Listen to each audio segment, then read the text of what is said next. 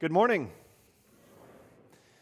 This morning, it's my joy to share with you a message from Romans chapter 8, verses 1 to 6. And if you want to turn there in your Bible or open up your Bible app on your phone um, and read along with me, we'll be getting to that in just a moment. But first, I want to share with you a story by the Scottish preacher uh, John McNeill. He would tell the story of an eagle that was snared at a very young age from the nest, and it was brought to his uh, farmer's farm uh, in a town. The farmer put a restraint on that eagle, and he put him in a barnyard with all of the chickens. Soon, this uh, eagle picked up the traits of, you guessed it, a chicken, and it began to peck at the ground, and it lived this common life like a life of a hen. One day, a shepherd came down from high in the mountains to do some trading in town and he came to this farmer's barnyard.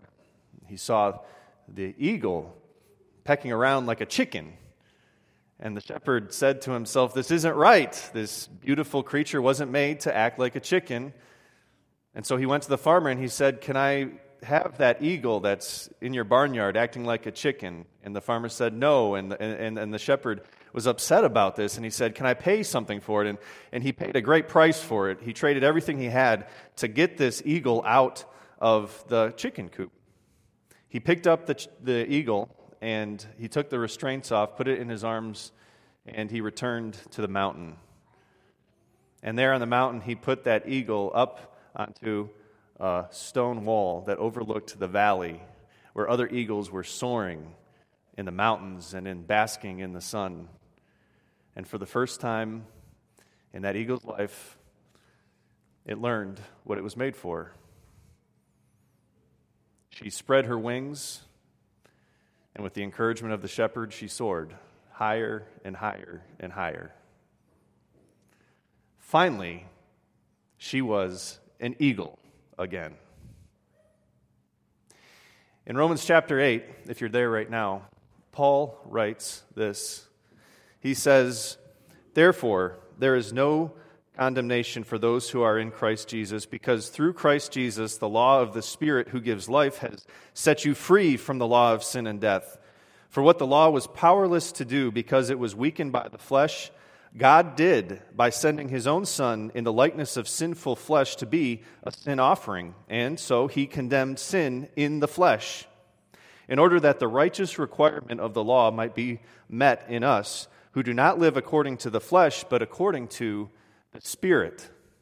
And uh, if you look at this uh, verse again, you, you, you, see two laws at work. There's two laws, or in the original language, a really good translation, maybe even better than law, is principle. There are two principles at work, especially you see them there in verse 2. And they're desires that are competing for the human heart. There is, first of all, the spirit desire. The spirit desire is the desire that sets you free, it's the desire that um, has has, has made you who you are today as a believer in Christ. And, and the other competing desire or principle that's work inside of you is the sin and death desire. The sin and death desire is the thing that the spirit principle or the spirit desire has come to solve. The sin and death principle is the terminal illness, it's the cancer for diagnosis of the human soul it affects 100% of the human race. And the shocking thing is about it is that as hard as we work against this sin and death principle, it's something that you cannot work yourself out of. Um, it's something that's handed down to you like a hereditary disease. Maybe you think about the disease HIV that's handed down from parents to their children, and the children are victim of this. And the same is true of the sin and death desire, the sin and death condition. Um, parents who are maybe struggling with alcoholism or maybe struggling with uh, sexual promiscuity or drug addiction or any number, you can name a number of things that humans struggle with. Not only are those children born with those same genes that those parents have, but they're also born into that environment, that world where they, they normalize this sin and death condition. And many times those children grow up in the same, in the same way. The Bible goes even farther. It says that the sin and death condition is with the next generation from birth. And David says, Surely I was sinful from birth, sinful from the time what? My mother conceived me. it's inescapable, the sin and death condition. It leads to physical death, it leads to spiritual death with God. And here's, and here's the shocking part is that even the cream of the crop, the best of us that try to work our way out of the sin and death condition, the philanthropists, the, um, Bill and Melinda Gates of the world, the people that build wells in Africa and hospital wings, uh, to church going people, the people that seem to have it all cleaned up and all put together, the Nobel Prize winners of this world, that even they, as hard as they try to, to escape this sin and death condition, still fall short. Um, I don't know if you know this, but Edward Jenner, he um, is credited for eradicating the smallpox, and um, Jonas Salk, the polio vaccine. But did you know that both of them did experiments on children and babies? Salk on his own children. Great accomplishments, still affected by the sin and death syndrome. Uh, Nelson Mandela uh, did wonderful things in our world, and he eradicated racism in South Africa. But did you know that through the same efforts, they yielded a terrorist group that took out brutal revenge and murder and torture on political opponents at the same time? The sin and death condition affects us all even in our best efforts. Winston Churchill, as he was fighting the Nazi um, regime, and he was the mastermind behind a lot of the victory in World War II, uh, he, he took all of the resources of his empire and he helped the British people survive the onslaught of, of the war. But at the same time, because of that, one to three million people in India starved. The sin and death condition affects us all. And you might be thinking to yourself, I've never shot up a school, or I have never um, committed terrorism against a group of people, but the sin and death condition goes all the way into the heart, so far into the heart, that the seeds of all of that that exist in each and every one of us, whether you're a great person or whether you are dirt, you still find yourself affected by this. And, and I'm going to go into a little bit of a, a litmus test for this. Think about this. Do you have an angry heart? A heart that is um, angry at someone else, or maybe it's even come out in your words, or it comes out in your posts, or it comes out in your life in the way that you interact with another person. Do you have an angry heart? That's the same in God's book as murder. And Jesus once said this He said, You have heard that it was said to the people long ago, You shall not murder, and anyone who murders will be subject to judgment. But I tell you that anyone who is angry with a brother or sister will be subject to judgment. Again, anyone who says to a brother or sister, Raca, is answerable to the court, and anyone who says, You fool, will be in danger of the fire of hell. In other words, even those thoughts, the seed thoughts inside, in God's book, takes you to his courtroom and makes you guilty, and, and you've fallen victim to the sin and death condition. Do you have a covetous heart? a heart that's always going after something else, or maybe it's the latest thing that, that you need to get your hands on, the latest technology, the latest car, or maybe it's her life or their relationship, or maybe it's, it, it, it's, it's, it's their house that you want for yourself, and you think in, in your heart, oh, if only I would have that, then I'd be happy. There's a story in John chapter 12 where uh, Jesus, uh, in this scene where a woman pours out perfume in worship of God, Jesus' disciple Judas he, he makes a complaint and he says to Jesus, Jesus, if only we could sell that perfume and give the money to the poor, that would have been a lot better. But God looked into Judas' heart, and the very next words that John records are what? Judas did not say this because he loved the poor, he said it because he was a thief. We veil our words when our heart is still covetous and jealous for things that God hasn't given us. And if you have that covetous heart, then you fall victim to the sin and death condition, and you separate yourself from other people, you separate yourself from God. Do you have a lustful heart? And I believe that every one of us struggles with this at some level or has struggled with this at some level. Do you have a heart that looks at somebody else that's not your spouse and desires a physical relationship? Do you have, um, are you a single person that has a physical relationship sexually with someone else, in God's book, that's the same as an affair. And Jesus goes as far as to say that even if you look at a woman lustfully, you've already committed adultery with her in your heart. You have fallen victim to the sin and death condition. Have you given glory to God your whole life, or are you giving glory to yourself in what you think, say, and do? And I could go on and on and on, but we don't have enough bandwidth on our website to talk about all the different ways and post a sermon that is two to three hours long about all the ways that we break the sin and death condition and we fall victim to it because we do, and it's serious. I stop now because if I would keep on going down the list and on and on and on about the ways that we fall short, it really doesn't accomplish anything, and that's what Paul's point is. The law, the moral law, the Ten Commandments that we heard this morning, the Ten Commandments that I'm going through with you right now, they're powerless to do anything in your life except to reform your life. They can make you look better, and maybe you can get better at some of those things, but they can never redeem you. God's rules can reform, but they can never redeem. That's why it says, verse 3, let's read it together. For what the law was powerless to do because it was weakened by the flesh. Well, that, that, you stop right there. Look at that closely. Is God's law good? That's a bold answer. It isn't good because it can't redeem us. Um, the flesh is the problem, and that's what makes the law no good. Of course, the law is, is good because it can make us do better things, but it can never really bring us to God because of the condition that we're in. And that's why I say to myself, um, and, and, and, you're going to hear this more if you come to us, if you come into Bible class. In the last couple chapters, 6, 7, and 8, talks all about this struggle between the sin condition and the spirit life, the life that God has given you. The, the law doesn't do anything for me because I'm so weak. I can't do it. Even the best part of me on my best days can't accomplish what God is trying to tell me I need to do to get right with Him. I love this quote. This is by uh, Dr. Siegbert Becker, and he wrote a commentary on Romans uh, that's great, and he's also one of our our church body's uh, leading, or was one of their leading theologians and writers. And he says this He says, The law wants to make decent people out of us, but it can't. The most it can do is to force us to lead a decent life outwardly. The law can tell us to love God, but it can't help us at all to do so.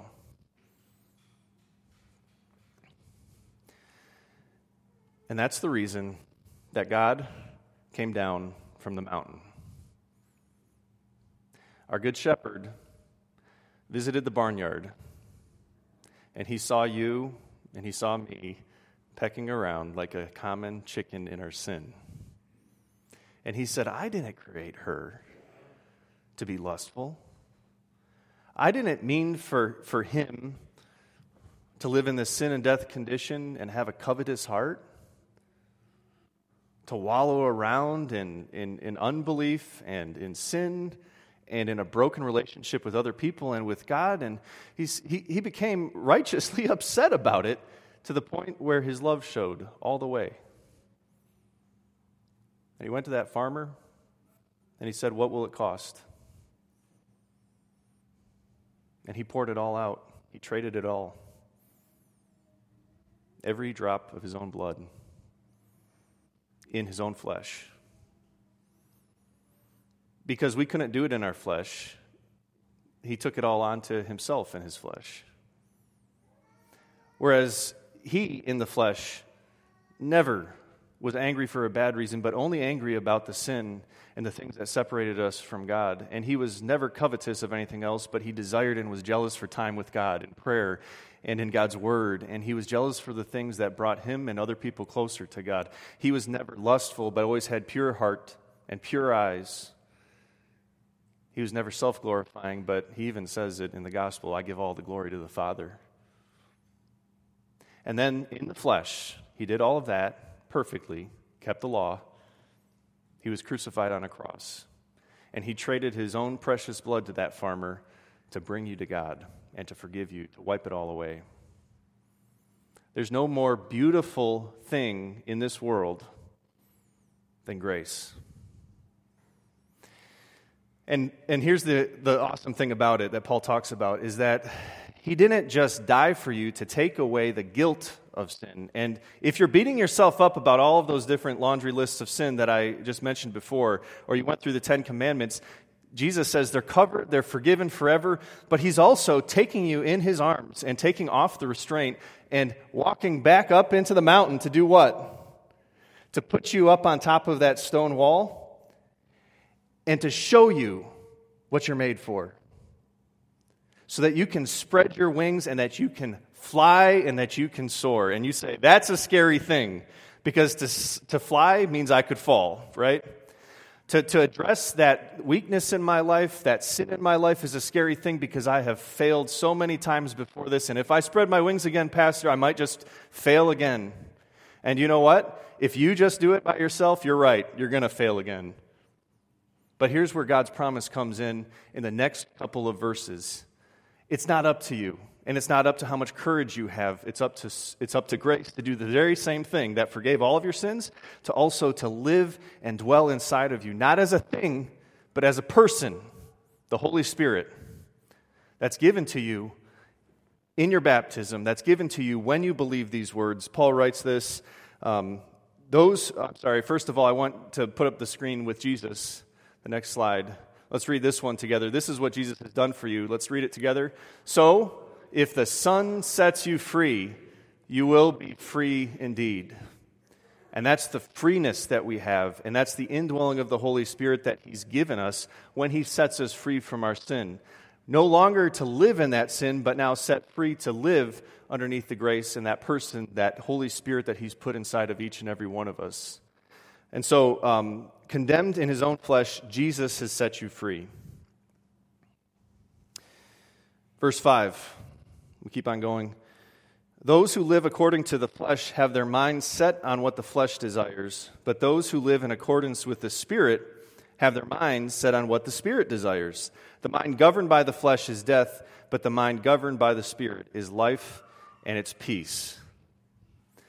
Um, I want to share with you now just a, a, reading from my devotional life that I found this week as I was reading through this text, and uh, it's one of my favorite quotes from my devotion.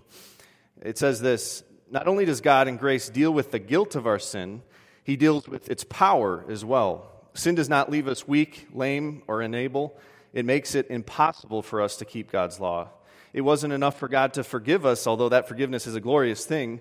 God comes to live inside us by His Spirit, animating us with new life and empowering us to desire and to do what we would be unable to do with His indwelling presence.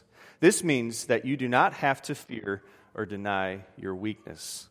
You can face your weakness with joy because you know that you have been given grace for that weakness. Grace that is not a thing but a person, the Holy Spirit, who makes you the place where He dwells in power. Grace is the Spirit desire within you. And just like that fact that Jesus has died for your sins and taken them all away, that fact that the Spirit is going to be with you and going to make you soar is just as true. He gives you the power to address the sin. And so, do you have an angry heart? If you do, God has rescued you from the sin and death condition. He's, he's taken those desires and he gives grace to that. And then he says this the spirit that dwells inside of you says, instead of being angry at that person, at her, at him, I'm going to be angry about the sin that's gotten in the way I'm going to address that and repent about that if it's me. And I'm going to open up a conversation, even if it's as subtly as saying, Can we talk? Because I love you. That's the spirit driven desire inside of you that's beginning to worship. You know, we talk about worship in these walls here at church, and we talk about coming on Sunday morning to worship, but Paul is saying, actually, your whole life your, your words and your deeds, your thoughts, your body, your soul, what you breathe is the venue for worship. And so, if you have had a covetous heart that runs after the latest things, or you, you desire to, to, to post things to one up another person all the time to look better, it wipes that all away and it says, that's forgiven. You don't have to covet anymore because you have God's grace and you have everything that you need to say no to that. And instead of coveting other things, be jealous for God. Be jealous for those times in the day, like your devotion life, that you can say no to everything else in the world because you have grace in His Word. Be jealous for time with God in prayer and say, I'm going to set aside this time of prayer because I have the Spirit dwelling within me. The Spirit that's dwelling within me wants to worship God and wants to talk with God one on one. Be jealous for that time and be covetous of that. If it's a lustful heart, God confronts it, His Spirit confronts it with grace. And it leads you to worship with the next step to reach out to a pastor, to listen to a friend that's guiding you on the right track, to say no and set up parameters, whether it's uh, software on your computer to protect your eyes. When you do that, you're worshiping God. And that's a spirit decision that's being made in worship to Him. Not because you have to earn it, because you can't, like we covered in part one, but because you can now and you want to. Do you have a self glorifying heart? God confronts it with grace. And He says, This life, your work, your play, your school, your grades, they're not about you. They're all about worshiping me. So do it to the glory of Him. Not because you have to, but because His Spirit dwells inside of you. This week we lost another pastor, um, well, one of the founding pastors of our church, Jim Radloff. And I remember him saying one time to me, The light that shines the brightest shines the farthest. And that's true of you when you have the Holy Spirit living in you, too. Nobody can miss it.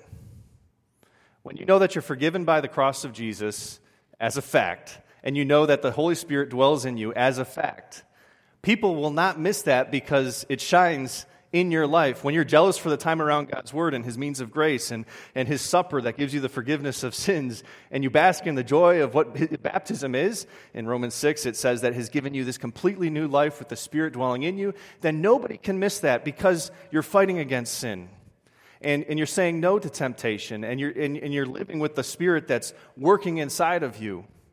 And, and that Spirit that's working inside of you is bearing fruit all over the place. I look forward to seeing Pastor Radloff in heaven and seeing all of the fruit that is bared through his life and also your life. That other people got to know their Savior because his Spirit is living inside of you. God's Spirit makes you soar. Amen. Let's pray. Dear God in heaven, thank you for giving us this word from Romans chapter 8. Help it to work in our heart so that we can believe more firmly on the promise of grace and forgiveness for us individually and the places that we struggle. Help us to open up conversations with other people that are spirit moved conversations, that we that we can live out this Holy Spirit that you've put in us, not by our own power, but by grace, that takes on our weaknesses. Help us to embrace this challenge and to spread our wings and to soar in the ways that you've made us to, to live underneath your grace. In Jesus' name, amen.